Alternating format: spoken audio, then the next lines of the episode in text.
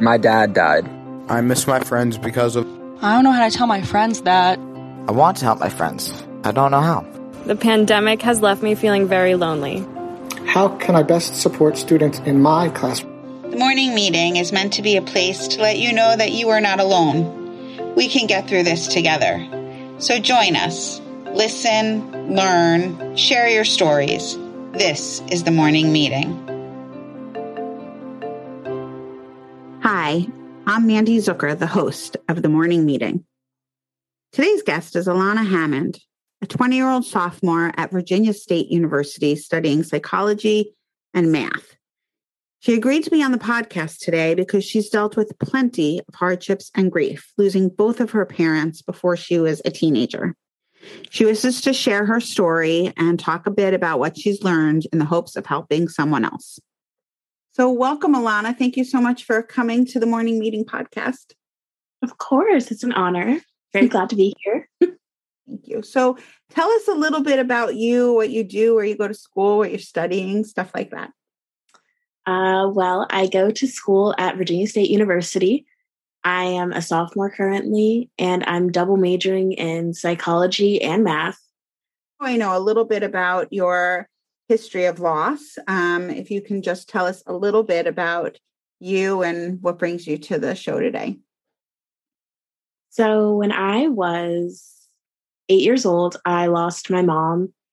Um, it was a house robbery and then when I was 12 years old, I lost my dad to cancer. Um, I never lived with both of them at the same time. Well, I did up until I was about two. And then I would just switch off every year. So the moving stopped when I was 8 mm-hmm. And then I moved again when I was 12. And now I'm here in New Jersey. So, where were you when your parents died? Um, when my mom passed, we were actually on our way to a family vacation. We were going to pick her up. Oh. Um, and then I, my aunt called everyone. She said, "Come back to the house," because she had gotten the call, and everyone was so confused. Um, my mom lived in Georgia at the time, so I, whenever I think it was every other year. So when I was from three to four, I lived with her. Four to five, I lived with my dad, and then I would just switch back and forth. So, and my dad lived in West Virginia. So wow. I've basically been riding planes by myself since I was like four.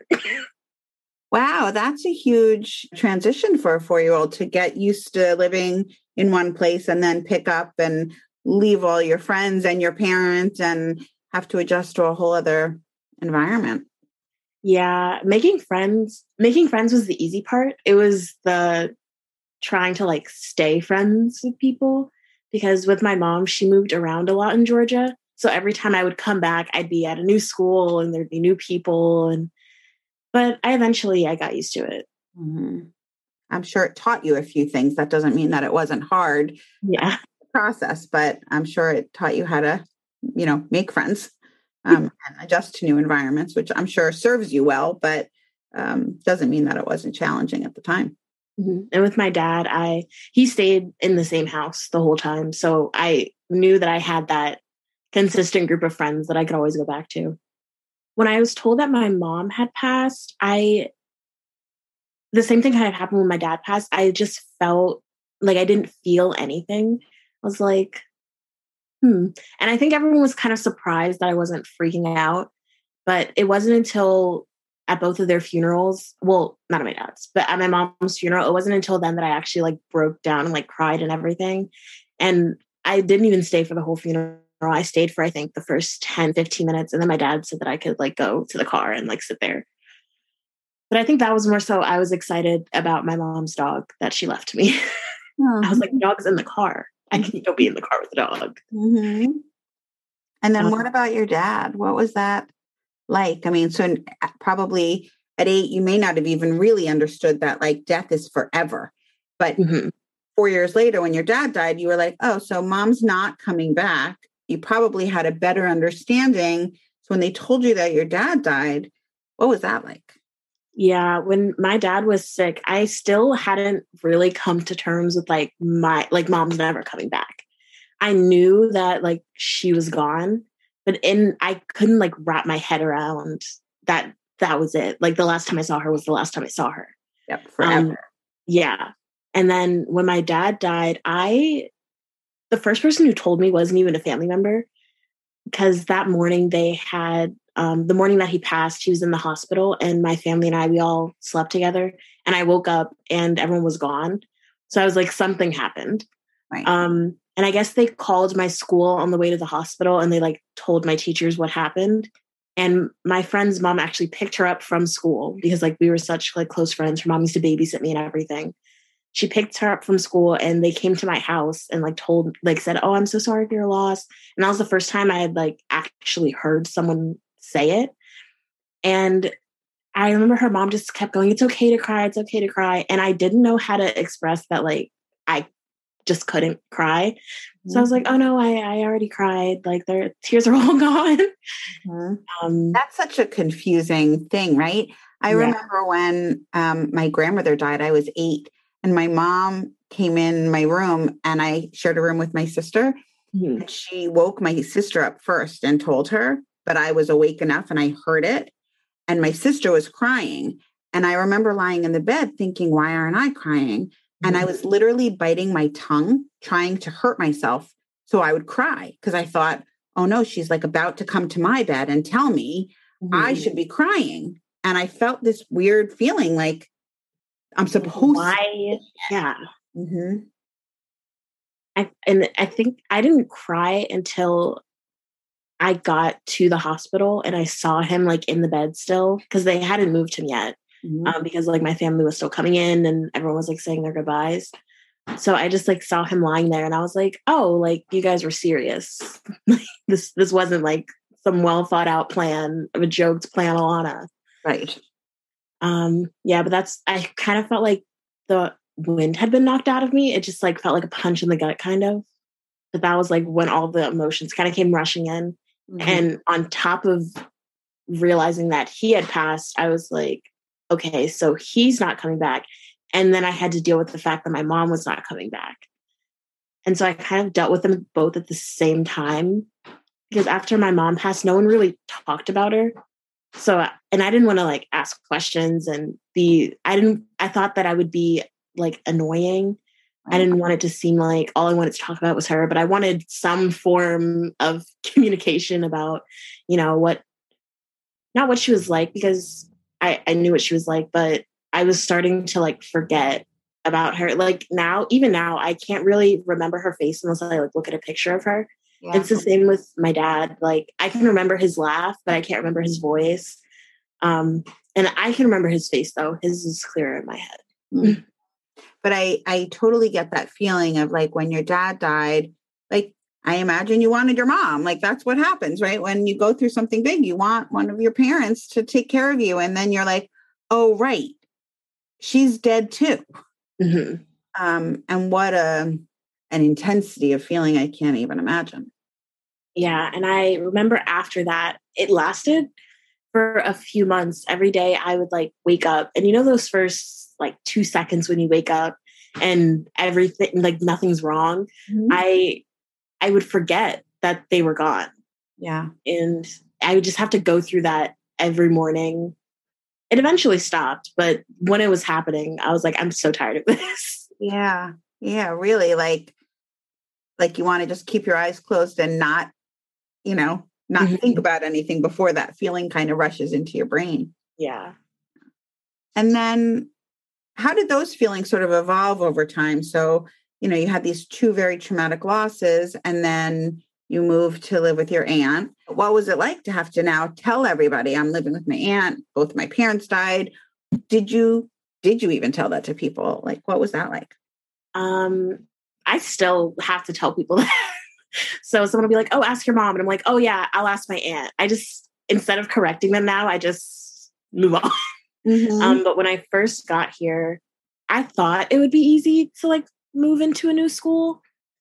But because of where I was mentally, I couldn't focus on work. I they wanted me to write poems and essays and I was like I don't want to do any research. I don't want to type this up. Um it got to a point where my guidance counselor, I would just go to her office, during my classes and I would be like, I can't, I literally, I can't focus in there. I don't know what they're talking about. And also because the curriculum was so far ahead from my old school. Mm. So not to say that, you know, they didn't care. Um, but the curriculum was nowhere near as extensive as Westfield's curriculum and as competitive. So I think I just had to do a lot of adjusting with the schoolwork and trying to keep my grades where everybody wanted them to be. So I'm just thinking about your experience going to college. And I know, you know, we're in the middle of a pandemic right now and mm-hmm. college looks different. But when you left for college as a freshman, did you explain to people then that both of your parents had died or um, what was that you know now you're meeting everybody new mm-hmm. everybody's coming in at the same time trying to you know make friends and yeah i i told my roommate because my aunt came in to the room while we were moving in and like she saw her so i was like all right well might as well get this out of the way but i don't i didn't tell i don't think i told anyone else i told two or three other people who were like in our main circle of friends that when we first got there like we all met at orientation. Um, I told them, but other than that, I didn't tell anyone else. I don't know if it was that it just it definitely came up in conversation, but I was just like, I can't deal with this right now. this is not what this this environment is for. Um, I just I think I just didn't I didn't want all the attention to turn to me because I know the first reaction people have is, "Oh, I'm so sorry," um, and I just I didn't want their view of me to change. Like I was some porcelain doll and I needed to be like protected and I was fragile. And it was just, I didn't want them to look at me differently than they mm-hmm. had when they first met me. So I just didn't say anything. So I totally get that. That makes like sense that you want to just be like everyone else and you're making friends and whatever. And at the same time, I wonder, I'm just, you know, making shit up because I haven't been in your shoes, but I'm just wondering like that also at the same time make you feel more I don't know, isolated or lonely because people didn't really know you. Yeah. Um I think there were times where like for um homecoming there was family day where everybody's families would come and everybody would watch the homecoming game together and there were all these booths and food and clothes that you could buy and like shopping and stuff and my aunt was supposed to come, but she couldn't make it because something happened with the car on the way down. Um, so I guess in that moment, I kind of felt not. Um, no, I I wouldn't say isolated because the the three friends that I mentioned before they were there for me. They um, and my roommate's parents had come, and I'm really close with them now. Mm-hmm. So it was mm. kind of like a surrogate family. So I stayed with them all day. Um, so that wasn't as bad as I thought it would be, but I did get that those feelings every once in a while and I'd look over at my roommate and her family and I'd be like, oh, you know, like I wish that things could have been different, but it is what it is. Well, it sounds like, you know, yes, there were some feelings of maybe loneliness or jealousy or whatever, but mm-hmm. you also used some tools to create a family. What are some of the things that have been helpful to you at school to get through like the whole transition, which, you know, every kid is going through? Yeah. Um, I think I know my school has like a counseling center within the health center, but I had never gone. I had heard of people who had gone and they didn't really like it. Mm. They were like, uh, it's okay. I would go for like little problems, but I wouldn't go for like big things, you know? Yeah and so i didn't i didn't even really give it a shot i was like eh, it's okay i'll deal with it some other way mm-hmm. um, but i think um, the fact that i was so close to my roommate we basically had all the same classes because we were the same major so we saw each other all day every day so just having someone that i could depend on that i knew would like be there yeah. definitely helped i was like we're both confused neither of us know what's going on. so if we stick with if we stick together, we'll be fine. It is so like I don't know what the word is, just like discombobulating to feel like when you go to college and you don't know anyone and you know you don't know where like you know, the good food is or the laundry machine or whatever. Like you feel like you're on sort of shaking ground. And to have a person like your roommate, you're lucky that you found one that you connected with. Um, it's very grounding. You know, you feel like you're not literally floating out there all by yourself. So that is a form of support. I was so scared because freshmen at my school aren't allowed to pick roommates. Mm. So was, everything's random. I was so scared that I wasn't going to like her or she wasn't going to like me. And I basically forced my friendship onto her because at first she was kind of quiet. Okay. And I was like, okay, we're going to do this. Like, come on, let's go do this. Mm-hmm. and um, we laugh about it now because she was like, yeah, I did not want to talk to you, but you're just so persistent. well, you knew what you needed. What other things did you find at school that might have been helpful to you? Not, you know, necessarily mm-hmm. like a professional counselor, but like what things did you find as a freshman in college who, you know, had lost two parents were helpful? Um, if anything, you could say nothing was helpful. I I don't think I focused on it as much at school because of the new environment and everything that was going on. I had so much to focus on that I didn't really have to think about it. Mm-hmm. Um, but there was uh, one professor, my psychology professor, who's also my advisor. Um, I ended up telling her, I think right before we got shut down for quarantine, that I had lost both my parents. And I remember she didn't treat me like any differently than she had before. Yeah. It was very much, um, she did say that she was sorry for my loss, but it wasn't, it didn't feel patronizing like it usually does. Okay. I felt like, because sometimes people will say it and they'll mean it, but they won't say it like they mean it. They'll just say it as like kind of a force of habit. But I felt like when she said it, she really meant it.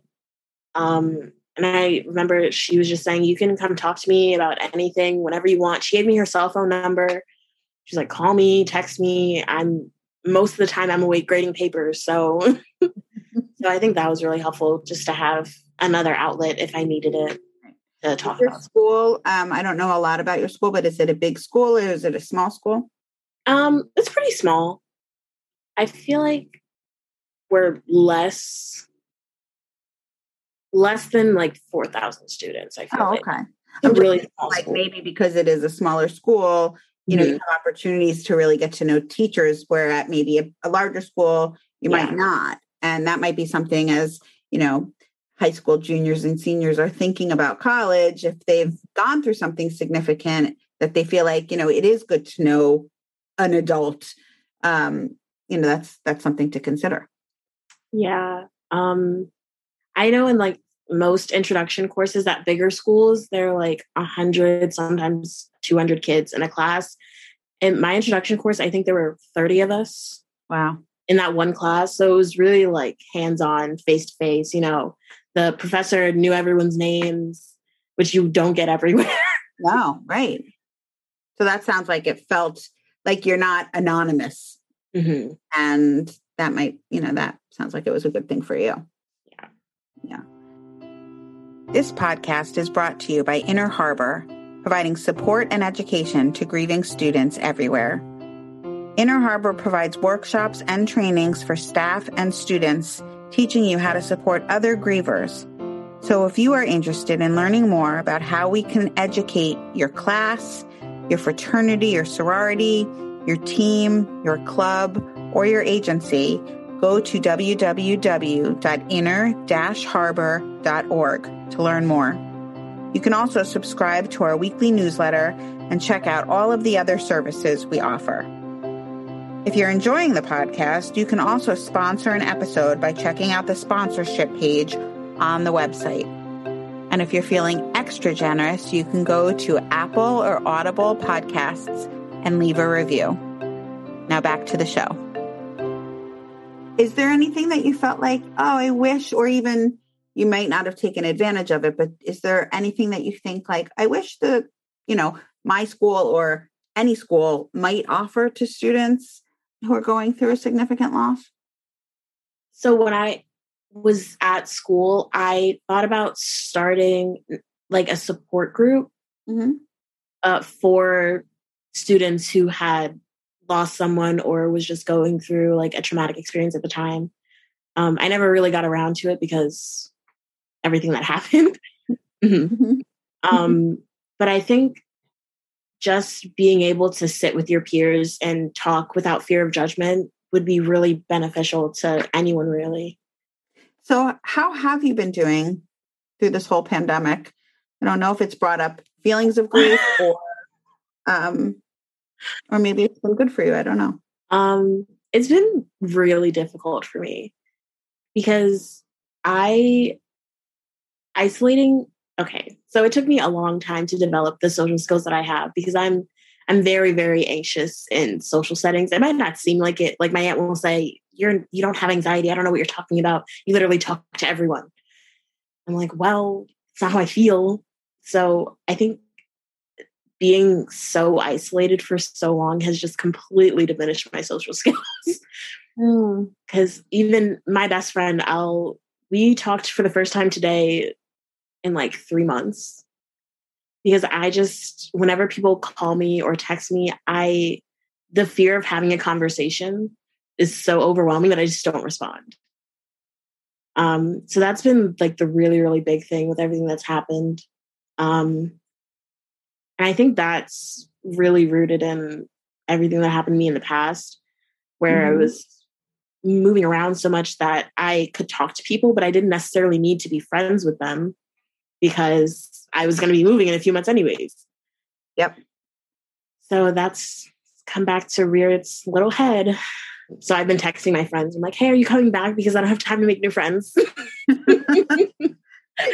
I totally hear what you're saying about going back and forth has made it easy to like talk to people, but to really delve into a deep relationship where you feel comfortable enough to really be vulnerable and share your full self.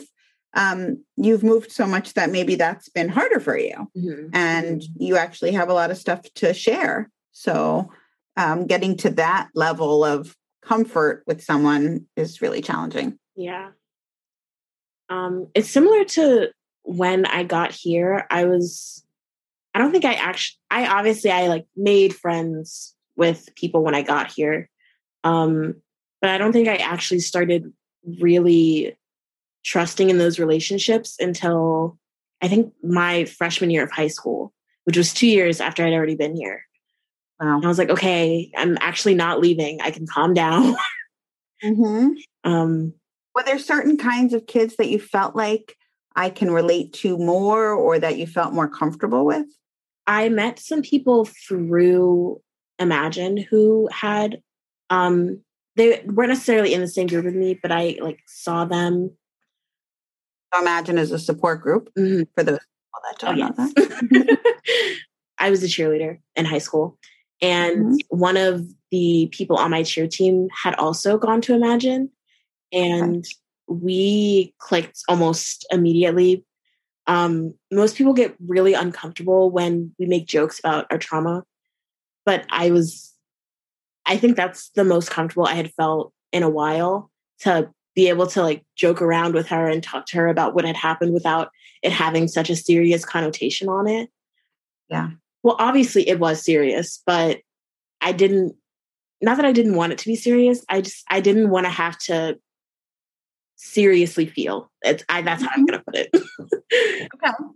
And you want to be able to just bring it up casually, I assume sometimes. It didn't always have to be this deep, sad, horrible conversation. And it's maybe with somebody else who had been through something similar, it was easier to do that because you both kind of got it. yeah. Are you doing anything to take care of yourself while you're dealing with all of this isolation and anxiety about going back to school? Um not really. I should be trying to like focus on bettering myself and my mental health. Um what used to help me in middle school was I would go for walks, which helped because I walked to and from school. So but like walks were my space where I didn't have to worry about holding a conversation or you know having to worry about someone hearing me say something that they didn't necessarily agree with or they didn't like um so i think i'll, I'll probably start going on walks again because mm-hmm. being in my room by myself is different from being on a walk by myself. For sure. Cuz I feel I feel like in my room I am by myself, but I'm not really because I can still hear everything that's going on in the house. Um, and you know, I, not anyone can walk in at any moment. Um, other than like going on walks, uh, I'm probably going to start going to therapy again um, because that really helped when I actually went. Mm-hmm. um, and then I left for school. I had to stop going, and I didn't want to have to go through finding a new therapist all over again. So I didn't even bother. The one thing, good thing that you know COVID gave us was that there everything can be online now. Yep. So I think I'm just gonna get a therapist that I can speak with online. That mm-hmm. way, even when I go for like leave for school, I'll still have that same person to talk to, and I won't have to re-explain everything to yes. a whole new person. Anything else that you wanted to share or that you wanted to cover today? There was this one time I was in a meeting at school, and the speaker for the meeting he walked in, and I could have sworn that he looked exactly like my dad.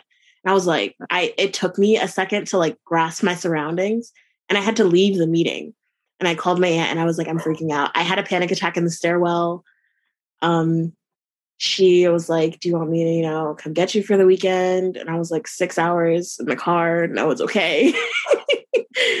um, I think that was the first time my roommate kind of realized that this trauma, this grief still affects me because she was in the meeting as well. We basically did everything together. She was mm-hmm. there and she saw me leave. And I think she saw the look on my face. And um, when I came, by the time I came back, the meeting was over. And my professor that I spoke about earlier, Dr. Carson, she had asked me if I was okay. And that was before I had told her about everything that had happened. Um, so I was just like, yeah, I just, you know, I had a, I had a little moment, but I'm fine now. Mm-hmm. It's a really good thing to think about, though, because, you know, I've said this before on the podcast that um, oftentimes we think about college as just all the good things, right? You've worked so hard to get to college, mm-hmm. and it's supposed to be like, you know, they say it's the best four years of your life or six years for some people, whatever, you know, but it's supposed to be this amazing, and for, you know, for many people it is. Mm-hmm. But doesn't negate the fact that it's also really challenging and that the transition to college can be really hard and you know as much as you're gaining from going to college it's also a loss yeah. And i don't think we i don't think we give enough uh, credit uh, to the fact that you are going to have struggles in college because we're so focused on it's going to be awesome and you're going to you know learn so much and make new friends and have all these amazing experiences. And we don't think about how you're going to get to a new environment which you know makes you vulnerable. It makes you you know it brings up stuff. Um, you're going to see new faces that can remind you of people. You, you're going to experience new things that you know you'll smell something that you'll be like oh my god i haven't smelled that since you know i was six years old with my mom. That's so crazy because that actually happened to me. I was folding clothes for my roommate and i don't know if it was the same laundry detergent or fabric softener but I smelled it and I was like, wait a minute. wow. because I still I I can't remember my mom's face or her voice, but her smell, like I remember that.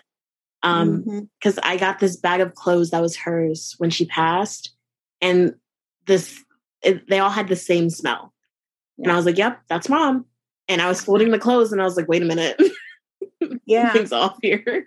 I was like, why does mm-hmm. this smell so familiar? And it took me a second to pinpoint it. When I finally did, I was like, wow, that's crazy. I haven't seen yeah. that years. Mm-hmm. Yeah. So there's so many triggers, you know, you, you just, you know, I, I'm so glad that you shared that because I really want to normalize that experience too. It's not all, you know, yay, rah, rah, college. Mm-hmm. There's, although I hope that there's many of those moments too, but you should validate the fact that there's, you know, there's the other side too. So Thank you for that. I would also like to just say, um, you know, thank you because you have provided a video for an upcoming webinar that I'm doing in May. And if people are interested in, you know, now they've heard your voice, but if they want to see your face on video and learn a little bit more about you and the developmental responses to grief and loss, uh, they can go on to uh, my website, www.inner-harbor.org, um, to sign up for the webinar in May. Thank you so much, Alana, for sharing your story today. And thank you to Stephen Bluestein for audio production. Next week on the show, I'm talking to Lindsay Marino. She's an international psychic medium. She's also a podcast host and the co author of the number one Amazon bestseller, 365 Days of Angel Prayers. She helps psychic mediums all around the world deepen their gifts and grow their business through her online programs. By the way, did you know that there's a difference between a psychic and a medium? I knew very little about this topic, and she explained so much. She also talks about how you can tell if you're going to a good quality psychic or medium. And we talk about why college students may be interested in seeking out the services of a psychic or a medium. So I hope you will join us for this very interesting interview next week. That's all for today. Good morning to all of you.